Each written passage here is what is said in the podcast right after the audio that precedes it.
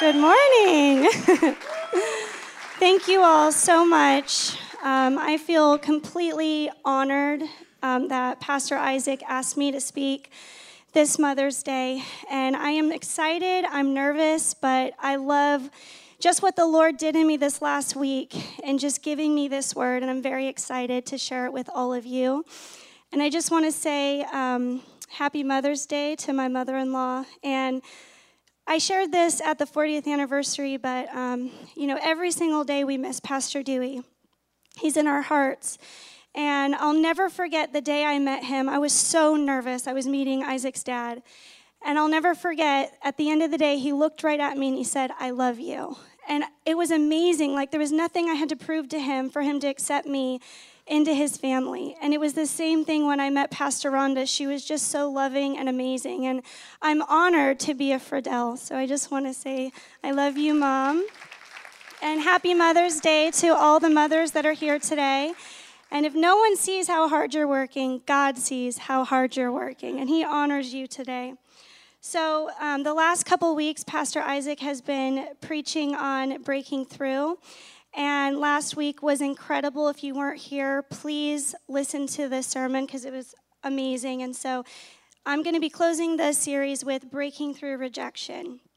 So I'm going to be reading out of Genesis 29, verse 16. Now Laban had two daughters. The name of the older was Leah, and the name of the younger was Rachel. Leah had weak eyes, but Rachel a lovely figure and was beautiful. Jacob was in love with Rachel and said, I'll work for you seven years in return for your younger daughter, Rachel. So Jacob served seven years to get Rachel, but they seemed like only a few days because of his love for her. So Laban brought together all the people of the place and gave a feast. But when evening came, he took his daughter Leah and brought her to Jacob, and Jacob made love to her. When morning came, there was Leah. Jacob said to Laban, What is this you have done to me? I served you. I served you for Rachel, didn't I? Why have you deceived me? Laban replied, It is not our custom to give you the younger daughter in marriage first. Finish this daughter's bridal week, then we will give you the younger one in return for another seven years of work. And Jacob did so. Jacob's love for Rachel was greater than his love for Leah. And the next part of the passage is the whole emphasis of my message. It's very important. When the Lord saw that Leah was not loved, he enabled her to conceive, but Rachel remained childless. Leah gave birth to a son. She named him Reuben, for she said, It is because the Lord has seen my misery. Surely my husband will love me now. She conceived again, and when she gave birth to a son, she said, Because the Lord heard that I am not loved, he gave me this one too, and she named him Simeon. And again she conceived, and when she gave birth to a son, she said, Now at last my husband will become attached to me, because I have borne him three sons. And she named him Levi. She conceived again, and when she gave birth to a son, she said, This time I will praise the Lord. And she named him Judah. And she stopped having children. Isn't it always true sometimes in life that we think that people have it a little bit better than we do, or we think that the grass is greener on the other side. And you know, sometimes we even we look at another couple and we think like like Rick Hankins is always opening the car door for Sandy, and it's beautiful. And I'm like, wow, wouldn't that be nice if Isaac ever opened my door? I mean, I don't really care, but when you see it happening, you're like, gosh, that would be so nice. And you know, I was talking to my friend, and she was complaining to me about how her husband only picks up after himself and only washes his dishes. And I said, How can you complain about that? My husband doesn't do any dishes, and he doesn't clean up after himself ever. It's like I'm raising three kids at home. Okay, and he was an only child, so I have the grace for it. God has given, I'm a good Christian. I have a lot of grace for my husband. But it's true, we always want what we don't have. And that was the case for Leah and Rachel. Leah wanted what Rachel had. Rachel was beautiful, and Jacob loved her. And Rachel wanted what Leah had. Leah was blessed by God, and God was blessing her with these beautiful children. But what sticks out to me the most about this story is just how unloved Leah was. Which brings me to my first point that you can't change what was done to you. What happened to Leah was out of her control. Her father gave her away in a deceitful way. Her sister envied her, and her own husband didn't want or love her. I can imagine that Leah was questioning the Lord Lord, why have you allowed this to happen to me? Why am I going through this? And I'm sure that we do the same thing. You know, we love the Lord and we think, Lord, why am I going through this loneliness or why do I feel unwanted? And a lot of times, what happens is instead of running to Jesus like we should in the first place, we end up running to people or to other things to fill that void in our life. Leah thought she could fix it. Leah thought if she had these children for Jacob, that Jacob would love her. But what I believe in my heart is that God did not give Leah her children so that Jacob would love her. I believe that God gave her her children so that she would find purpose and she would have something to love. Something that I really learned at the Dream Center was and I love their whole policy there. They have this amazing discipleship program, and I went through the program 14 years ago. But what they do is they take all these broken people and they put them through this discipleship program. And instead of them just focusing on themselves, they actually put them out in the community to serve other people. And what I believe is when you're so consumed with your problems and everything that you're going through, that's all you see. But when you can get out of yourself and you can go and serve other people, you can see a lot of times that people have it worse than you, you know? That's why in the Bible, I believe that Jesus pushed us to love one another and to serve one another and to forgive one another. But we're not supposed to find our validation in people. We're supposed to find our validation solely in Jesus. We're not supposed to find validation in our parents, in our children, in our friends, but only in God. Because I think what happens is, is when we try to find that validation in people, we actually set ourselves up for rejection because the acceptance that we want can only come through God. When Isaac and I were first married, it was like World War V in our house. Like we were fighting constantly, bickering and, and just arguing. We were very young. I was 21 and he was 23. And I can remember we lived with his parents, and I can remember we would be fighting, and Pastor Rhonda would be walking around the house singing, Be kind and compassionate to one another. And it drove me bananas. I was like, Stop singing that, I can't take it. But the truth was, is, you know, even though I had gone through the discipleship program, I was still struggling with like abandonment issues and rejection issues, and I was looking for that in Isaac. And I wasn't supposed to be looking for that affection from Isaac. I was supposed to be going to God for that. And what's amazing is, is once I stopped fighting with him or having all these expe- expectations on him and I was able to receive from God, I was actually a better wife. And we stopped, not that he was perfect by any means, but we didn't argue near as much. And I was able to love him for the husband that God had given me, not for what he could do for me. And my point number two is when you see rejection, God sees your value. You are not alone in this fight.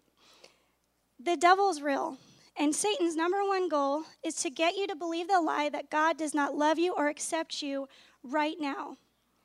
God sees you. Everyone around you might not see what you're going through, but God does. God has always had his eyes on you. He sees what no one else can see. He sees our true value for who we are on the inside. God saw Leah's potential, but Leah couldn't see it. She struggled to see it. But God continued to bless her with her sons. The first was Reuben, which means, He has seen my misery. Surely Jacob will love me now. Leah was hoping with all her heart that Jacob would stop rejecting her. Then she had Simeon which meant one who hears. So she said, Because the Lord heard, I am not loved. He has given me this one too. Then came Levi, which meant attached. So she said, Surely my husband will become attached to me now. I can't imagine Leah's frustration in all of this. You know, I believe she was a woman of God. I believe that she prayed and she was asking the Lord to, for her husband to love her. And it wasn't happening the way that she wanted it to happen.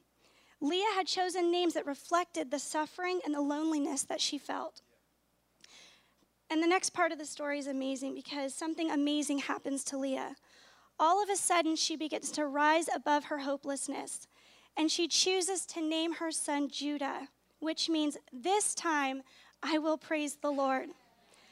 Leah no longer wanted to be defined by her misery or by her pain. She knew in order to be the mother she wanted to be, she needed to turn to God.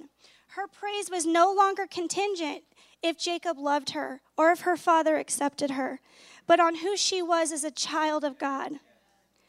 You can't wait until things get better in your life to turn to the Lord.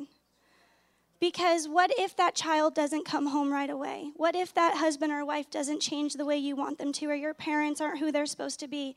You can miss out on all that Jesus has for you. Because what happens is we get stuck in that bitterness, and God doesn't want us to stay there. I remember being so upset with God that my parents weren't in my life. My parents were alive, and yet I felt like an orphan. I wanted nothing more than to have this family. And I'll never forget, in the worst part of my life, Jesus showed up on my bedroom floor. There was no one around me, there was no pastor to guide me, there were no friends there, and no parents. It was just me and Jesus. And I'll never forget, for the first time, I felt the Father's love. For the first time, there was a glimpse of hope in my heart. And I knew that the Lord was going to change my life. I had no idea what that was going to look like or how He was going to do it, but I knew it deep down. And here I am, 14 years later, married to a pastor, and I'm living a life that I could have only dreamed of. And I know that it's only because of God's grace that I'm here, because He never took His eye off me. And I love these scriptures. Psalm 27:10 says, Though my mother and father forsake me, the Lord will receive me. Ephesians 1 5 says, God decided in advance to adopt us into himself as sons and daughters through Jesus Christ. This is what he wanted to do, and it gave him great pleasure. It gives him pleasure that you're his son or daughter. God has chosen you. He accepts you right now just the way you are. There's nothing you have to do to change to gain God's love. When we accept God and we fully surrender to Him, the things that He can do in us and through us is beyond what we can ever imagine. And I love this about God because God takes all our brokenness and can turn it into a beautiful message that gives Him glory. And my final point is God can turn your rejection into a blessing. Leah had no idea how God was going to use her in an amazing way. When you look in the beginning of the book of Matthew, you see the genealogy of Jesus all the way back to the beginning of time. You see in verses 2 and 3, it says that Isaac begot Jacob, and Jacob begot Judah. This is so cool. Jesus came from the line of Judah. Judah came from Leah, and sorry, Judah came from Leah, the one that Jacob didn't even want. Jesus came our Savior came and was born out of the rejection of Leah. If you are feeling rejected today, if you are feeling unloved today, God wants you to know that you are chosen. If you have been rejected, God has a way of selecting what man has rejected. When God saw Leah rejected, he said, I'm going to use this woman to bring forth what Rachel never could. I am the God of the rejected. I am the God of the widow. I am the God of the orphan. I am the God of the addicted. I am the God of those who have come from a broken home. I accept, God accepts what man rejects. God sees you, Leah. Jacob might not see you or love you, but I see you and I love you. And I'm going to get ready to close here.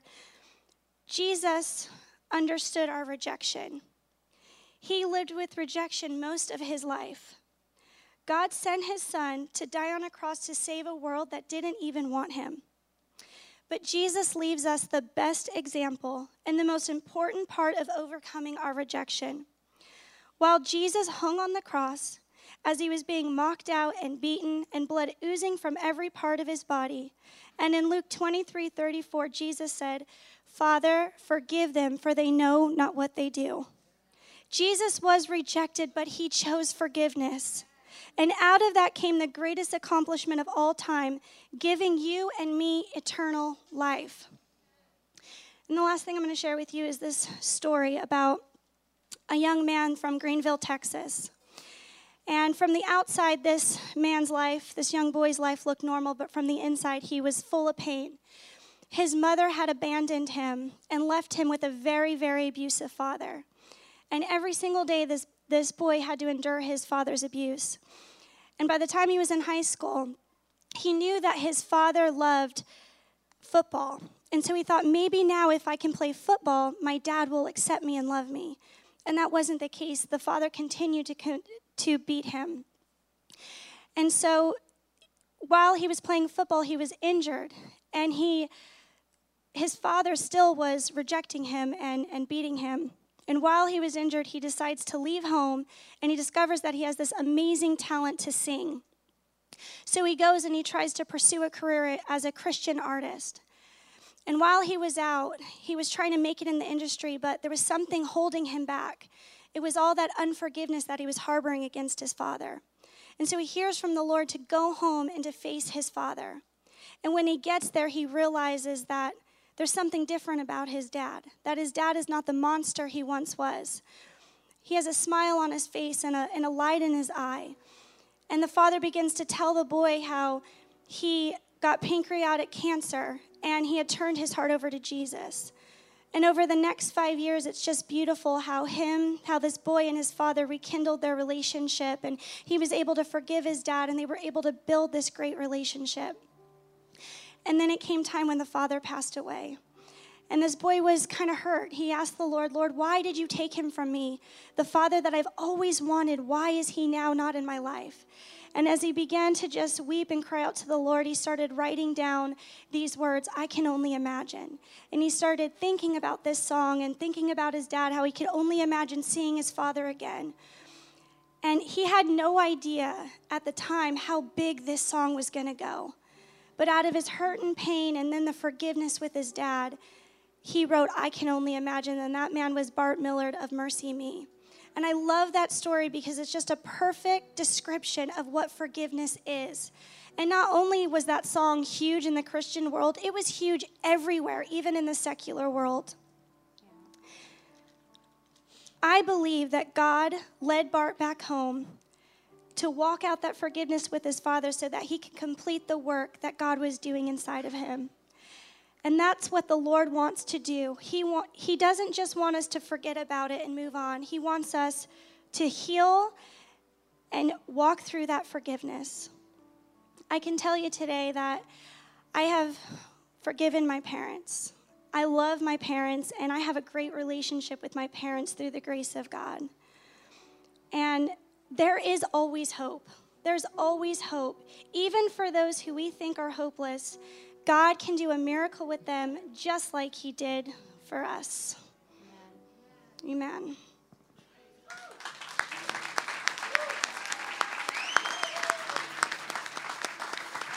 Amen. Uh, let's just stand to our feet right now.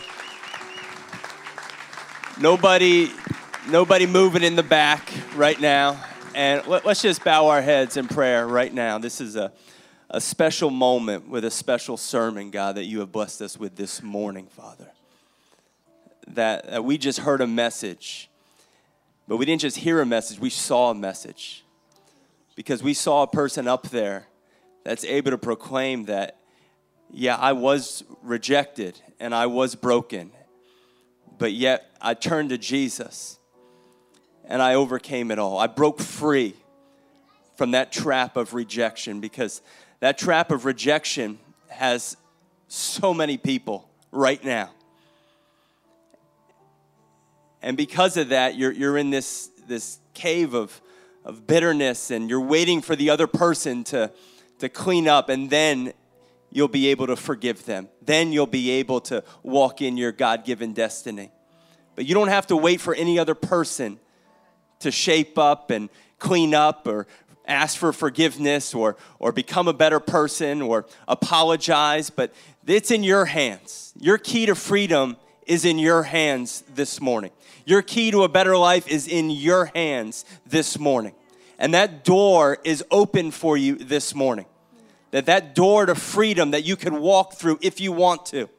Or you could choose to stay bitter and stay broken and stay angry at what was done to you, and you would have every right in the natural. But on the other side of that door is a dream come true for you. That as we heard Diamond preach this morning, that she's, she's a witness that dreams come true. That you don't have to stay where you are, that you're not defined by the place that you grew up, you're not defined by what was done to you, but you are defined by what your Savior says about you, about what He says you are and what you can do in Him. And this morning, if, if this message was for you, if you have battled rejection from your past, on the count of three, I just want you to shoot your hand up right now. You could point to God and say, I, I need to be set free from this right now, this morning. I'm not going to wait any longer. If that's you, shoot your hand up. One, two, three. Praise God. God, you see these hands. Praise God. Praise God. Praise God. We haven't done this in a while, but I want I want Diamond to lay hands on everybody right now that is battling this, and, and I'm going to be at the front too to pray with you. If you raise your hand, we, we want to pray for you this morning. It's the power of partnership. When two or three are gathered in His name, God is in the midst. And we, we want to lay hands on you. We want to pray a special prayer. Just, just come forward right now. If, if this message was for you, we haven't done this in a long time. Don't miss this opportunity right now. Praise God. Amen. Diamond, you could go down and and while, while we're praying for everybody right now, if we could just sing that song one more time, Alana, if you could lead us. And if you're here, I just want you to just, just to lift your hands, pray for the people that are up front, pray for your own lives. Some of you, you may not even know that you still harbor some bitterness in your soul. Uh, just ask that God will come down and touch you this morning, that He'll reach you. Praise God. All of my life.